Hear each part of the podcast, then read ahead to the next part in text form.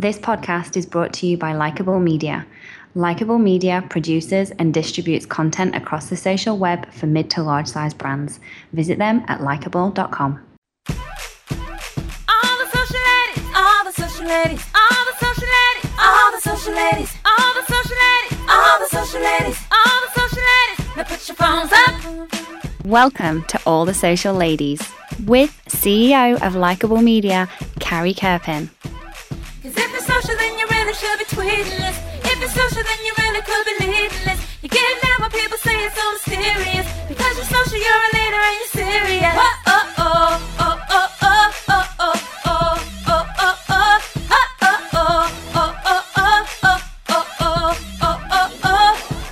Now, Carrie Kerpen.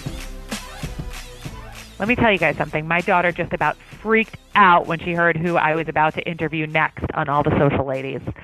Today, I get to interview Carolyn Aronson, who's a successful entrepreneur, philanthropist, and founder and CEO of It's a 10 Hair Care, which is the only female owned professional hair care brand in the world, which, by the way, is huge in the Kerpen household. So to me, this was like the highlight of my week, month, year. I was so impressed by Carolyn for a number of reasons. Her incredible ability to take risks without batting an eye, her commitment to philanthropy, not only as for a company, but for her own family. Uh, really beautiful stuff here in this interview. Take a listen. Welcome, Carolyn, to the show. Hi, Carrie. Thank you for having me. I am so excited to have you here. And as you know, both my daughter and I are huge fans of It's a 10. So it was like having a legit big time celebrity on the show right now. Like we we were like freaking out this morning. I love that. I love that we're actually stretching through the generations here. That is pretty re- remarkable that we can accomplish that. You bet. I mean, I think it's an incredible uh, testament to the product itself that that all of the women in my house love it, no matter their age. It's it's really incredible. Tell me how you got your start. How did this come to be? Yeah, boy, it it spans over about uh, well, actually within the professional hair care industry, 34 years now. So Yep. um, it really started as as a little girl, probably about your daughter's age, where I declared I wanted to be a hairdresser, and from there knew I wanted to be a salon owner.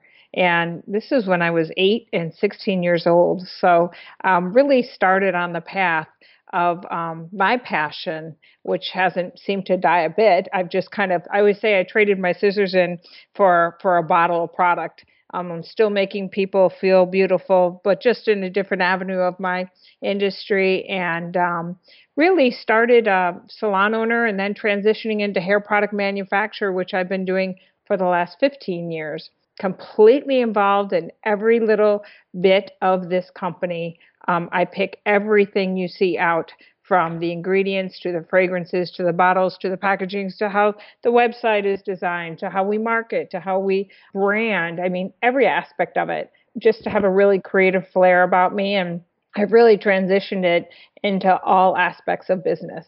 So here we are today, 34 That's years later. yeah, Wow. it's great. So tell me about I'm I'm really interested in when you went from the salon ownership side to the product manufacturing side and you made that decision and that leap. Um, my assumption is that that would be something that you didn't, you know, just automatically know how to do. You had to learn how how to do this, right? How to get into something new like this. Give me a little bit of background on that. Oh, it, it absolutely was hard. And it was ironic. It was something I kind of happened to fall into with um, my partner at the time saying, hey, let's kind of create our, our own line. And from there, you know, I always, I always stood behind the chair and knew that the product industry was missing something. You know, hairdressers, we concoct, we layer. And really, after thousands of heads and thousands of products. I always wondered why they didn't do this with products or why they didn't do that with products or why didn't they actually say that they were, you know, do what they were going to say, uh, what they claimed they were going to do. A lot of frustration, I think, um, with the different years of using products. So when it came time for me to actually create products, um, I really put all my years of touching, feeling, using, and experiencing products on, on thousands of heads into each and every bottle that I create. Hence the name It's a 10. I don't stop until I get it to the point where I really feel it's the best. And um, obviously, I think it being multifunctional, simple, easy to use products that everybody can understand and really get results with, not just a hairdresser. So, um, and I'll tell you, as a hairdresser, I got plenty confused by all the products that were out there, and yep. they would name name them like, "Oh, blow me up," and just some of the names. Even it's like, what does that mean? What does that do? So I just really wanted it to be super user friendly and you know, it's interesting, even your daughter can understand it. We have everything from nine year old little boys to 80 year old women using our products. It's just a very user friendly brand. It's really incredible. And I love that the name, you know, you're right about all the different names of products. Like every product has 50 million names, but the concept of the name It's a 10 is so simple and so rooted in who who you are, which is making sure that the product is really quality, that it's a 10. Absolutely. Um, literally, I, I, I, work with chemists all over the United States, and I'm sure they're I'm they're probably their nightmare come true because I don't stop until I get a formula exactly how I want it. So um, it's a process. Sometimes formulas take me up to three years to create. If I keep going back and going back and having them tweak it and then you know adjusting it, and um, I don't stop until I really feel it's the best. I love it. So let's let's move on to the marketing because I really uh, love the marketing strategy behind It's a 10. First of all, I know you guys made history as the company became the first independently owned and female-owned hair care brand to run a national Super Bowl spot. Talk to me a little bit about that decision, how that worked for you. Give me the whole give me the whole spiel around this. Yeah, you know, over the years, um, we had thought about doing things like that, but never really knew how to bring it to life. And right. in January of this year, I bought my partner out and became one of the first indie um, women, Hispanic owned, 100% owned um, professional hair care brands in the industry. And I really wanted to have a coming out party, so to speak. So um, that was really how I originally thought, you know what, Super Bowl commercial, if I can truly make it happen. And it was truly a very last minute decision. And it just magically, like so many miracles that seem to happen in my life, besides the miracle products, um, it came together um, really pretty within within six to eight weeks i pulled it together i ended up working with some of the best talent in the industry creating one of the most um, unique uh, beauty commercials. It was shot in black and white. It was all about America and bringing America together and really about the diversity of our country and how we're all beautiful. So that was the message I wanted to come out saying. And um, we used the Super Bowl as a vehicle really to introduce America to this brand that's really already been around for 10 years. That is just unbelievable. What I love about your story in general, like even just listening to how you went from salon to manufacturing and all these things, the bold risks that you take. Have you found that the bigger the risk or the bolder the choice, the better the results? How talk to me about taking risks uh, within your business and your life and how that's worked for you. Yeah, you know, it's really interesting. Someone on Facebook said three words in life that you would ever say to anyone if you could. And and my word actually had had more, but my saying is always go big or go home. And yep. um, pretty much that is what I've found myself doing time and time again in life. My first company I started in the hair care industry actually failed, and I didn't bat an eyelash to get up and do it again. Um, I happen to love my industry. I love creating um, hair products. It's a different facet of my industry. And really, a lot of the risks that I've taken over, it's now 13 years um, owning 10 Hair Care, have been, and when I look back, they were pretty bold. And a lot of times I had such a vision um, years ahead. I worked backwards from my vision. I wasn't going to let anything stop me in between where I was at and obviously my vision out in front. So um, it was really a process that I was just determined to create what I love and um, get creative with it and really bring it to market. And hopefully everyone else felt the same way about it. And I think I'm finally to the point where I can say they love me. They really love me. And I don't mean me personally, obviously. I mean the products yes, that I course. create that make them feel feel great. I love how comfortable you were with failure. I think that that's why a lot of times women don't swing for the fences, right? We're we're taught to be good. And if you want to be good, you can't take big risks because if you take risks then you could fail and if you fail that's not good. Um, but I love how you just bounced right back up. And I think in order to go big, we have to know that yes, of course we're risking failure, but we're also risking and hoping for great reward. Yeah, and you know I've I've risked that that at time and time and time again. I mean, Yep. in January when I bought my partner out, it was like starting all over again. And I'm risking it, you know, all from the very beginning, all over again here. And you know what? I I come to the conclusion that I almost have an oblivion to risk. Um, all I do is keep my eye on the prize, and I literally just continue on that path, my nose to the grind, the entire time and um, until I get, I always find a way. You know, you're going to have bumps in the road, you're going to have um, detours, you're going to have really big challenges along that path. But the true way to success is figuring out how are you going to get to your end point, and how does how do you always continue to inspire yourself to have a new end point? How do you continue to grow and continue on with newness and greatness and creativity and keeping that that whole momentum going is is me a, a great part of it. It's a really fun part of it. Unbelievable. And when you're looking back um, at your marketing, I know Super Bowl was, you know, one big, huge thing that you did that not only uh, was great for the company, but just got to express what you cared about within the company and make an incredible statement. Talk to me a little bit about your social media usage for It's a Ten. How, how I would imagine that with a brand that was, you know, independently owned and growing, social media played a large part uh, in the voices of the customers who love you. Tell me a little bit about that. It does. And and you know so much of this brand has been built on word of mouth. You know, when you start a brand with $80,000 um, and then, you know, get it to this point, it is really the organic love of the people that gets it there because we didn't have big, you know, marketing budgets. We couldn't Yep. hire big PR firms and things. So, really, it's very interesting in the very, very beginning years, some of the passion that came out about the brand and and and completely organic and unsolicited or paid for was from stars and they were tweeting about it and they were talking about it. They were facebooking about it and they were publicly professing their love for the brand. So i would tweet them back. And this is when i think twitter was maybe maybe out only a year. And Right. and one of one of the very first people that did it was christina applegate. And from that I I reached back out to her and she responded and and from that snowball I ended up making two different collections and donating um, probably over four hundred thousand dollars to her breast cancer foundation Yes. because I wanted to thank her. I wanted to reach you know reach her and and make sure she understood I appreciated her love.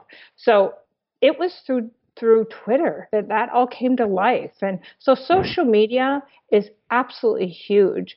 Um, it's it's made a big impact on my brand, and it's only getting bigger all the time. You know, it's interesting when you talk about the Christina Applegate story is that back back in the day, right, when it was earlier, we were early in our social media journey, uh, Twitter was that venue where it felt like you were literally in a room with Christina Applegate because it wasn't, it didn't yet have this sort of mass adoption and all these things, and you could really be in touch with Yeah, and it was, talk it was to so real anybody. time, you know, and you Yep. literally thought you were having a one-on-one with her, and at moments you might be able to actually back. You kind of were, you kind of Yeah. were, right? It's so So- it's so amazing. It's Yeah, really it's really unbelievable. and how about now? Where do you see the most the most activity happening for It's a Ten? Instagram is uh, huge within the beauty world because you have those Yes. beautiful fashion shots and things like that. But it's really across the um, so many different platforms. You know, Pinterest and Facebook and Twitter and and Instagram, and we are we are engaged heavily on all of them and constantly creating um, new ways to really reach out and connect with people on a very, like you said, live time type of um, engagement where we have contests or we say to them what's your fa- you know show us your favorite looks today or or whatever it may be. And that one-on-one relationship is such a big part when you actually have um, we do facebook lives we have this hashtag ask carolyn um, actually come and engage with me because i want to engage with you. And that's what it's all about. That's what social media is about. And that's really why tv these days or even magazine ads they're i don't i do not doubt that in the future someday they become obsolete